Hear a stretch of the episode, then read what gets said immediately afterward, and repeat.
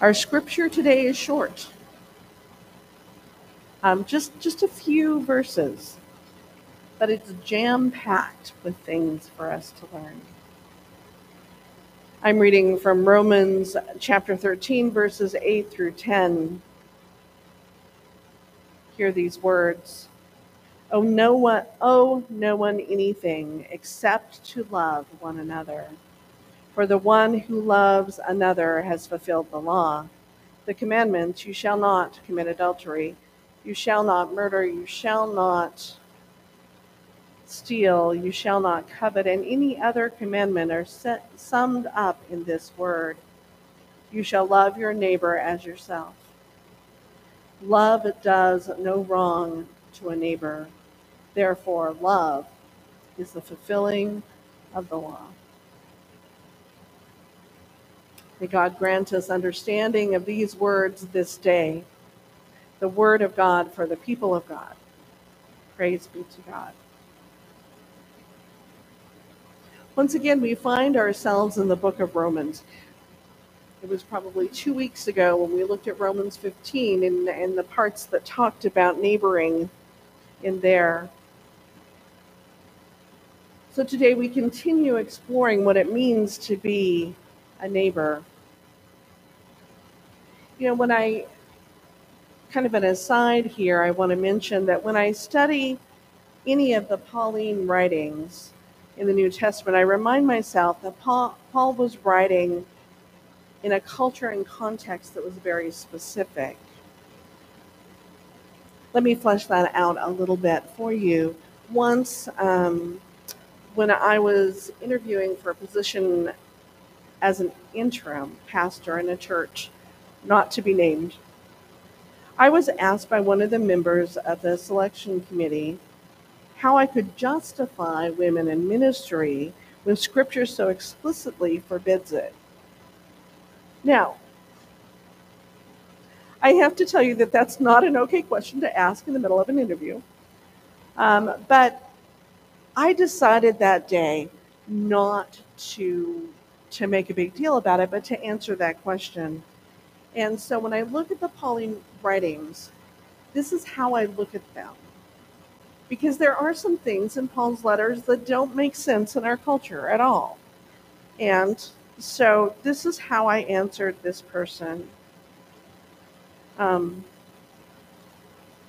I said every time that Paul addresses um, women in this manner, he is ad- addressing a specific situation in a specific context in a specific culture. And it's unfair and i will say to you unethical to to apply that as this is the way it always is. So often when we look at paul's paul's letters there's things like when he's talking about slaves and he's talking about um, other things that just don't quite fit in our culture he's talking specifically the other thing i said to this person i said well you know actually, Paul talks a lot more about circumcision than he does about women. And I wonder if you would apply the same logic to circumcision as you do to what he's saying about women. And, you know, I didn't get any more pushback after that. But, you know, even given that Paul is writing to this, this context, this culture, this situation, I feel like there's a lot in the Pauline writings that we can glean, that we can that we can look as long as we're not expecting them to directly go into our culture. As long as we're not expecting it to be this gold hand coming down from heaven, writing the scripture, and that's the way it is for all times. We need to look at what was happening at that time. Well, as we look at the at Romans, there is some specific things that we need to look at that are situational and contextual, but also that can help us today. So, in this richness that Paul writes, um, we need to kind of look a little bit about who Paul was, and then we can get that that broader picture. Um, Paul was um, a Pharisee, and and he came by way of law, and so a lot of things that Paul says has to do with law. But the thing is, is that um, Paul, although he was Jewish and followed the law, he was also a follower of Jesus. So when Paul looks at those Old Testament or Hebrew scriptures, he's looking at them in a particular way through the lens of who Jesus is. And so when we talk about those Ten Commandments, you know, um, I recall, uh, you know, it used to be that Ten Commandments were written, you know, on the wall of every church. They were written on many schools. Do you remember that that time and stuff? And, they, and there's nothing wrong. They're really good. The Ten Commandments are really good, but if you listen to what Jesus said about the commandments, remember the, the laws, there were 613 laws. He said they can be summed up in two things. Remember what those two things were love the Lord your God with all your heart, soul, mind, and soul, and love your neighbor as yourself. And so Paul is saying in here, he's talking about these commandments, and he's he's just re- reminding his audience that are both the ethnically Jew Jewish audience and those that were Gentiles that were converted to, to what we call Christianity or followers in Christ. He's talking to both groups those that follow the law or have followed the law most of their life, and those who it is brand new. And so he does mention the, the Ten Commandments.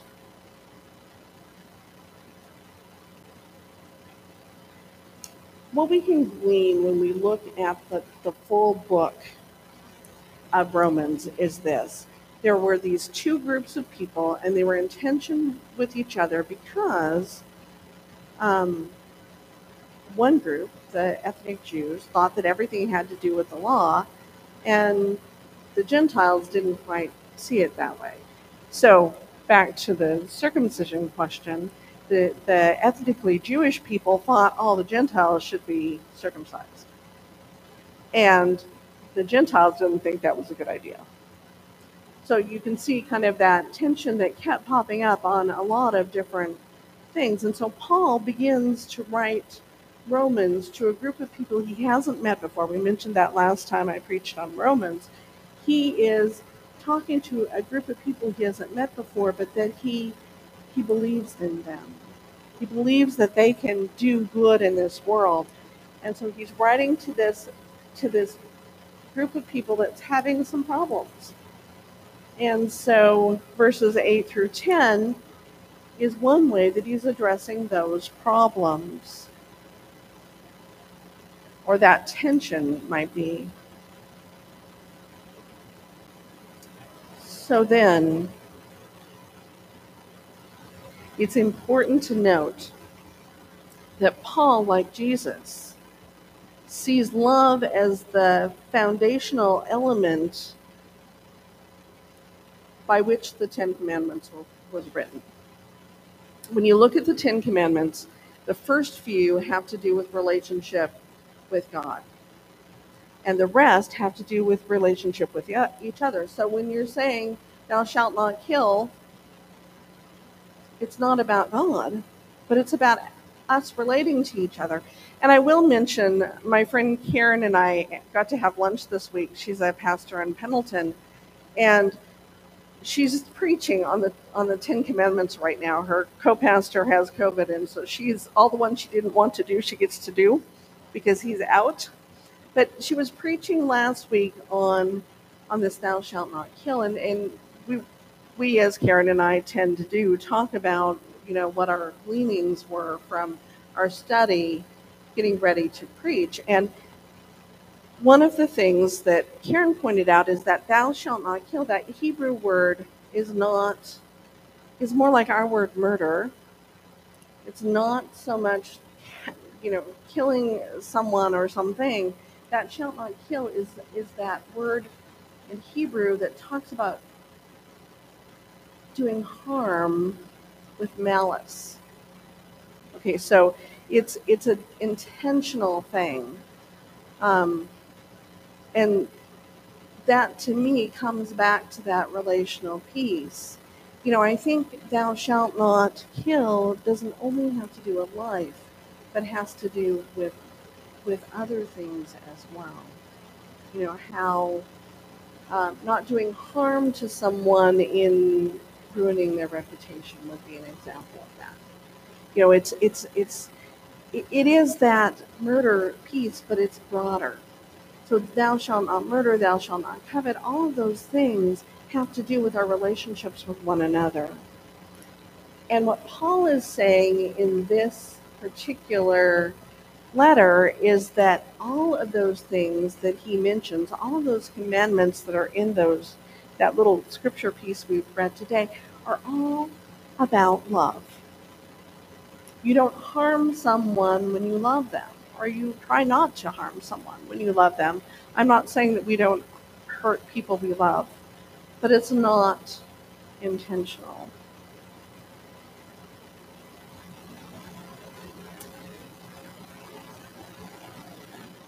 So, what does it look like to have a life shaped by love?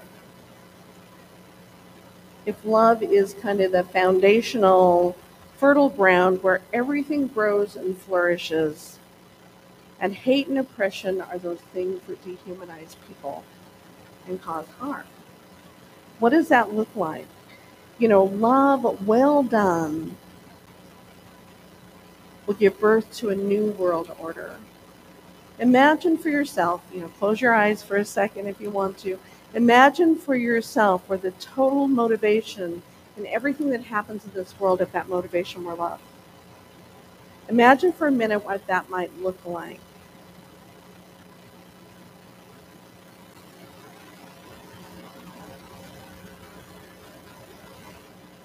So, my question for you is how do you know you are sowing that which brings growth and for self and for others? How do you know that you're loving others?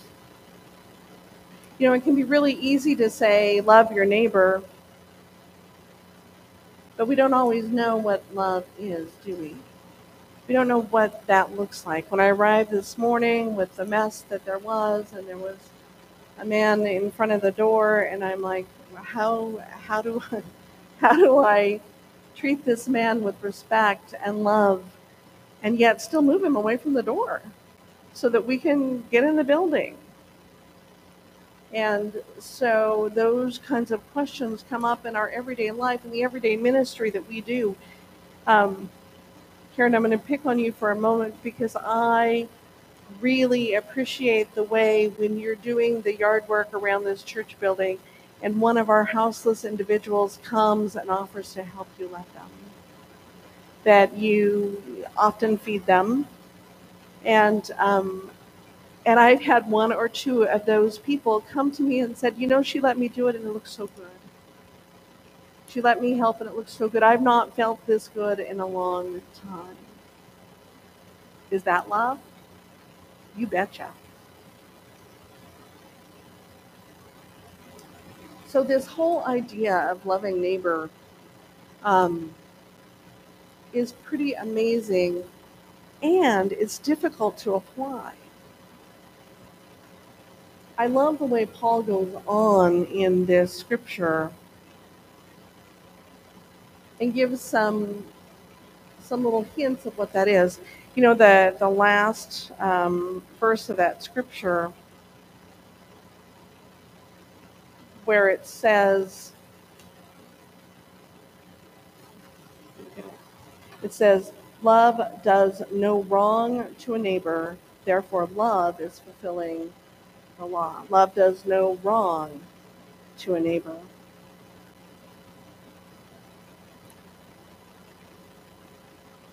I think it's important to note that, that this isn't only loving people that are lovable to us that it's loving people with different backgrounds from ours, people of different races, different social and economic standing, different opinions, different values, different religious views, different uh, doctrine systems, you know, that, eh, that believe differently than we do. And that is hard sometimes. It would include people with different personalities. I always chuckle when I when I remember a person that I know who said that she and her sister had a pers- personalities clash, and um, that they were very different people, and that they always uh, disagreed on everything. Yes, even those, even those whose personalities rub us wrong, different political philosophies, different lifestyles. Um, so, you know, when you begin to put that list out there, it's everybody, isn't it? Someone falls into one of those categories at all times. Um, in Romans 13:9, Paul quotes Leviticus 19:18 and says, "You shall love your neighbor as yourself." Paul uses the same word again in the next verse where he says, "Love does no harm to neighbor." So Leviticus, the law, that neighbor word is the same word here, um, and what it means in that Leviticus passage and what it means here, it literally means the one next to you. So who's your neighbor? the one next to you. And so I don't know about you, but there are times in my life when I can't choose who's next to me. But this neighbor that Paul is talking about is that one next to you. Which brings me back kind of full circle where we started this series where Jesus is asked in the Good Samaritan story, Who is my neighbor? And what is the answer? the one who shows mercy. Yeah, so that is that is kind of that thing. So love does no harm to neighbor is the doing no harm to the one next to you. So if anyone is in need, no matter how different they am from me, then God is asking me to love that person. Now, uh, kind of a disclaimer here do it in a way that you stay safe there really is. Because if you're safe, then you can help the next person. That's always hard to remember that we need to be able to help the next person. In order to do that, we need to be safe.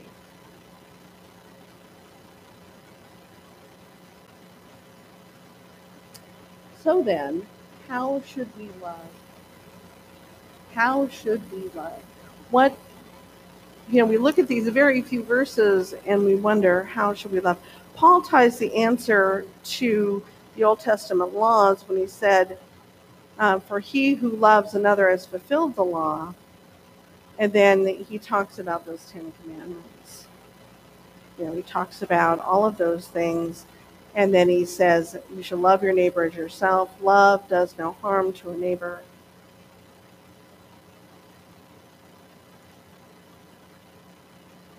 in the writing of the Ten Commandments, you'll notice that all of them are written in the, the negative, thou shalt not.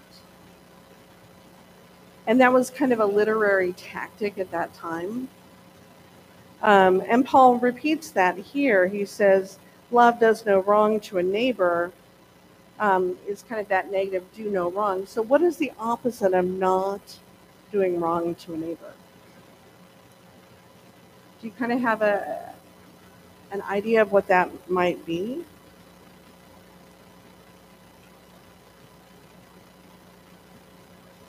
How about if it means love does what's best for others? Doing no harm, we don't know what does harm really, but we can figure out what is best. What a difference those two things do no harm, do the best the best that you can. I love Maya Angelou, um, who is a poet, and she had. There's a quote of hers that says, um, "Do the best you can until you know better, and do better." So what I see here is that we are not perfect, and we don't always perfectly love our neighbors. I wish we did. I wish there was some way to do that, but the thing is, part of part of the journey that we're on is that we we do the best we can, we learn from it, and then we do better. One of um, the things that impresses me a lot about a book on parenting that I read was it talked about successful parenting being when you parent better than you were parented and your kids parent better than you. That's the same kind of thing. When we give kindness to another and another and another and another, and it ripples out into the world. We may feel like we're small. We may feel like we can't make a difference, but every single person that we make a difference to today changes the world in some way. Every kindness we pour into the pool that's life ripples out to be a kindness that goes somewhere else. Every time we do no harm, we're striving to do what's best. You kind of see how that how that works and how we can become this kind of center of life being um, better and better and better. Paul starts this whole part of passage saying, um, owe nothing to anyone but love. And you know, it's so it's so interesting to me that as I look at how this passage is often treated, it's often about not having any debt. It's not about that love piece. And I think the point in this is that we're not counting what we're giving to others. We're not counting,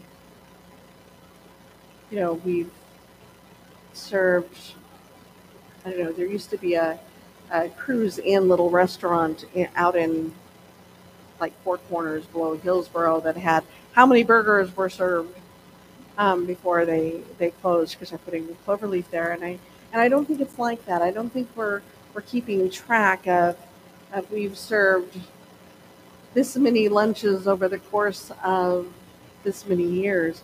Although that's kind of fun to look at, but it's not about that. It's we've served love. We've served love, and love has served others. Pretty amazing way to look at it. The debt that we owe them is simply to love. Simply to love. Now, I'll be really honest with you. Sometimes loving is messy. It is.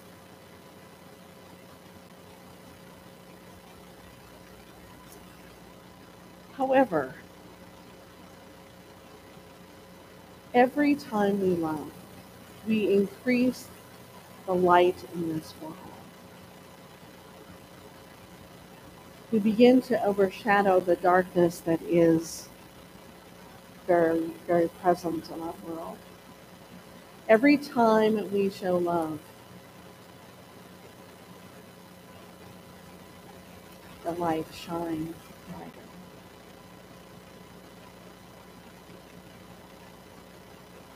Love is the debt that we can never pay in. However, we don't need to.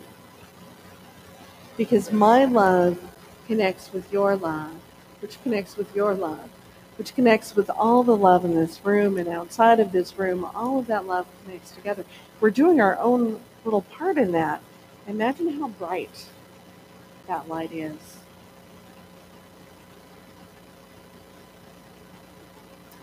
And how that light has the power to change our world. Imagine that. Because if we can imagine that every little act that we do increases that love that is light in the world, then there's no stopping us. We can do amazing things. It's beautiful when we remember who we are and whose we are. For we have been claimed by love. And we can be exactly who we are. And we can change our world and do absolutely amazing things. God, grant us your light. Help us to be the light. Help us to be the love that you want this world. Amen.